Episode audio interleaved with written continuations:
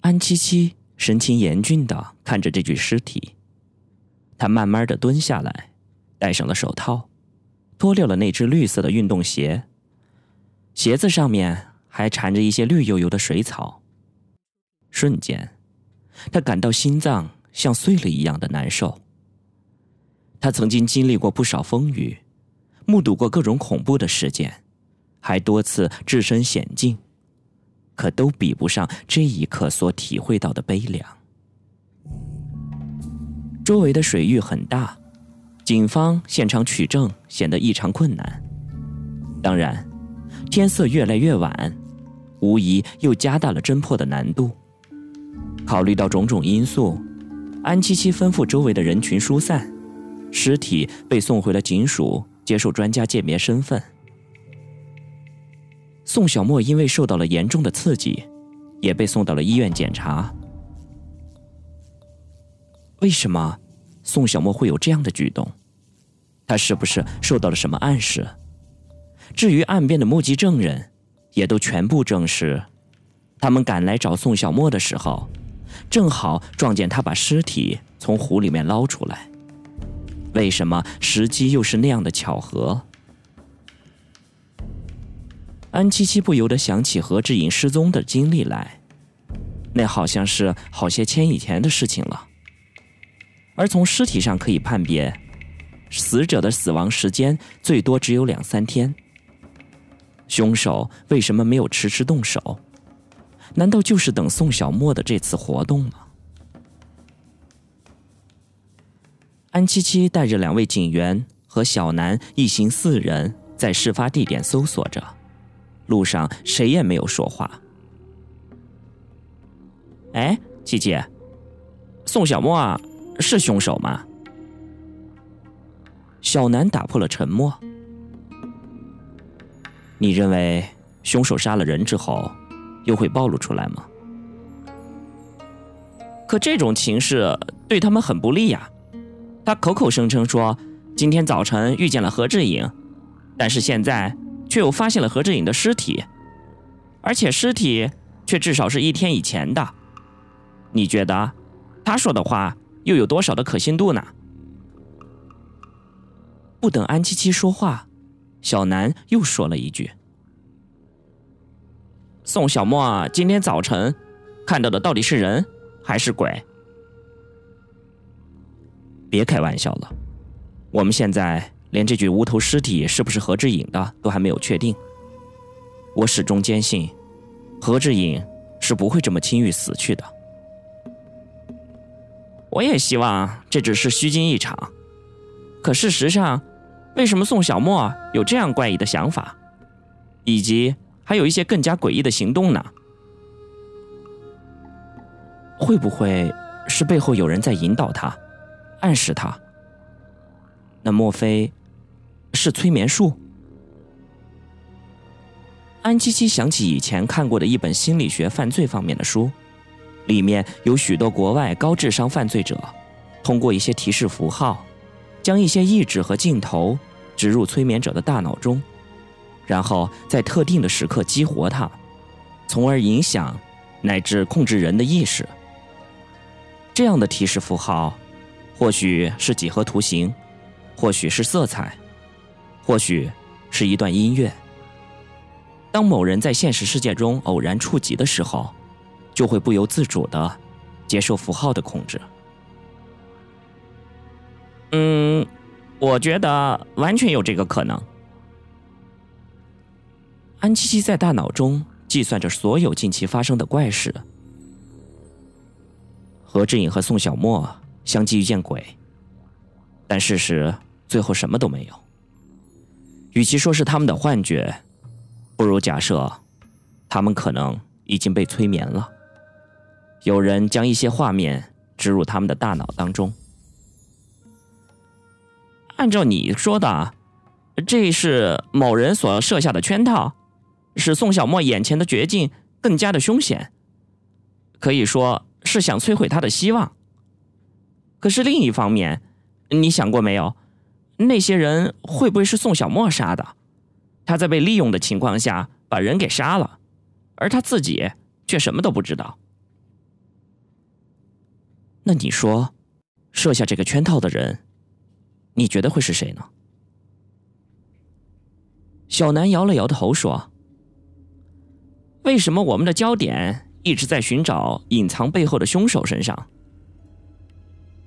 但是却一无所获呢？为什么我们一直因为宋小沫没有杀人动机，而对其疏忽调查呢？因此，我只能做个大胆的假设。”这个宋小沫一直有双重人格，正如白天和黑夜的反差，就像一个长着天使脸孔的恶魔，直到杀人的时候才露出本来的面目。安七七的心里一团乱麻，两人不再说话，一前一后的往前走着。芦苇丛很深，一个人一旦进去，就会消失的无影无踪。周围的道上有一些浅草，显然这一带很少有人践踏过。任何人到这里扔下了尸体，都能够掩人耳目。所幸的是，尸体被发现了，而且正好被宋小沫发现了。但是这一切，又意味着什么呢？湖边的夜晚黑得深邃，远处的山。变成了沉默的阴影，近处的芦苇丛，影影绰绰，像是装着另一个世界一样。次日的早上，安琪琪换了一身衣服，走进技术室。屋子里一片冰冷，墙角的架子上，泡在福尔马林溶液里的内脏和奇形怪状的人体组织，呈现出苍白的颜色。硬床板上铺着白床单。那个无头的死尸，就躺在上面，蒙着一块白布，勾勒出女人裸体的曲线。也许是头被整个砍掉的缘故，尸体看上去格外的短，可怕极了。检测的结果出来没有？安七七问旁边年轻的化验师。嗯，还没有。我正准备为死者进行解剖。嗯，那你就赶快吧，这是个重案。那你是不是要回避一下？化验师一边戴手套一边问道。啊，不必了，这样的场面我见得多了。开始吧。化验师点了点头，伸手掀起了尸体脚边的一角白布。露出来的是两条惨白而又丰满的女性的大腿。想到躺着的就是美丽迷人的何志颖，安琪琪禁不住鼻子一酸，眼眶有些湿润了。不过她很快调整了呼吸的节奏，努力平息着自己的剧烈心跳，并竭力保持镇定。我看得出你挺紧张的。你可以先出去等我一会儿。开玩笑，我紧张什么呢？化验师从桌子上的托盘里拿出一把手术刀，森寒的刀锋照亮他的双眼。手术刀轻车熟路的从颈部正面切进去，然后直直的向下一切，一直到了下腹部。安七七看着解剖台上的尸体中间被划开了一道长长的口子，就像是拉开了一件白色夹克衫的拉链儿紧接着，死者的肋骨被专用的器具折断，并且被拿开，然后是他的肺脏，放到了旁边的盘子里，就像是厨师从锅子里拿出什么刚炒完的菜，放到盘子里准备端给客人食用。不过，死者的肺脏的颜色相当难看。安七七在警校读书的时候是学过解剖学的，而且这一门课的成绩还相当的不错。他看得出，死者是一个经常吸烟酗酒的人，虽然年纪不大，可是肺明显的衰老了。顷刻之间，一个念头似闪电般的在他的脑中掠过。这具尸体不是何志颖的。他又仔细的查看了起来。看着看着，他越来越觉得这不是何志颖的身体。一，何志颖的胳膊没那么粗；二，他手指的样子也不太一样。不是，他，他根本就不是何志颖，这是假的。安七七高兴的跳了起来。化验师还不太明白他的异常举动，满脸诧异的盯着他。而这时候，门打开了，小南拿着一张化验单走了进来。你小子，一大清早怎么跑到这儿来了？怎么不欢迎啊？我刚才去了一下你办公室，你不在，我就猜到你这个工作狂就到这儿了。我是来给你报告一个好消息的。安七七眯着眼睛问道：“是不是鉴定出那具尸体不是何志颖的？你怎么知道的？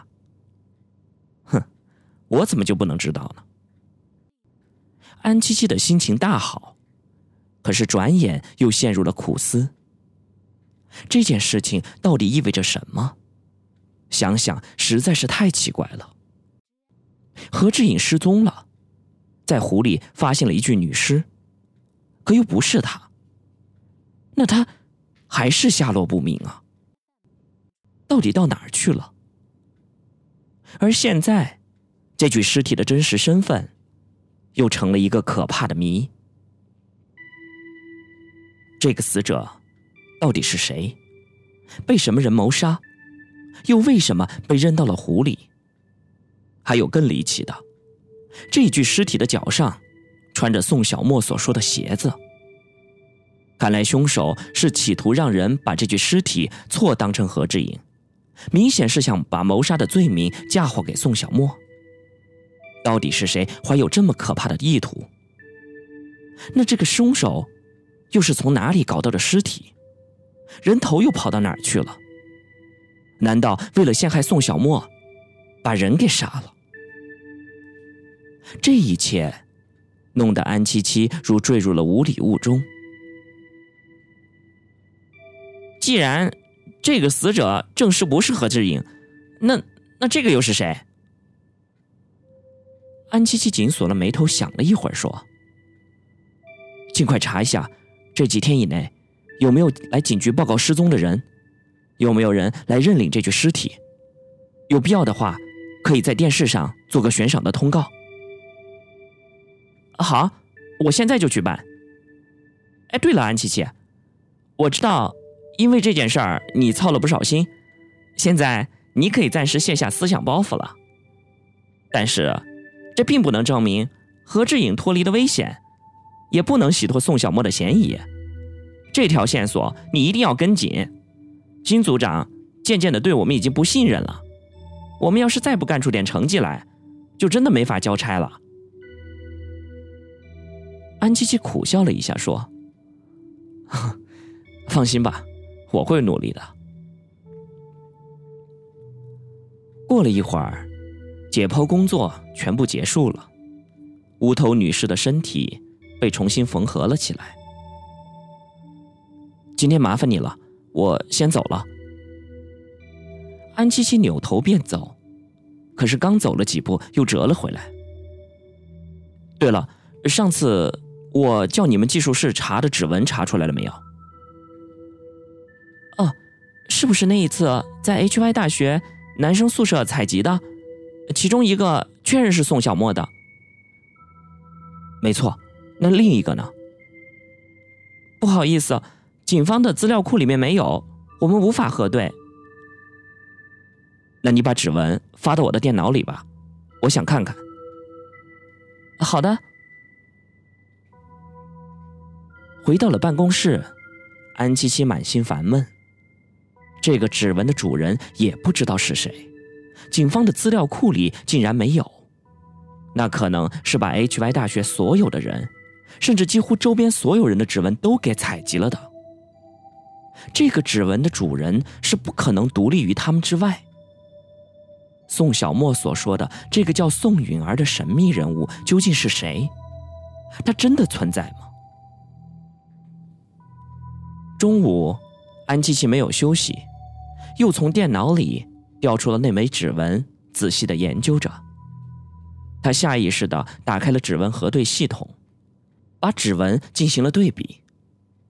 刚一开始对比，安七七拍了一下脑袋，才想起来这是自己的电脑。警方的资料库的指纹系统里还没有这一枚指纹的资料，自己的电脑里又怎么会有呢？他苦笑了一下，刚想关闭，忽然屏幕上的指纹对比忽然停止了，两枚指纹慢慢的重合。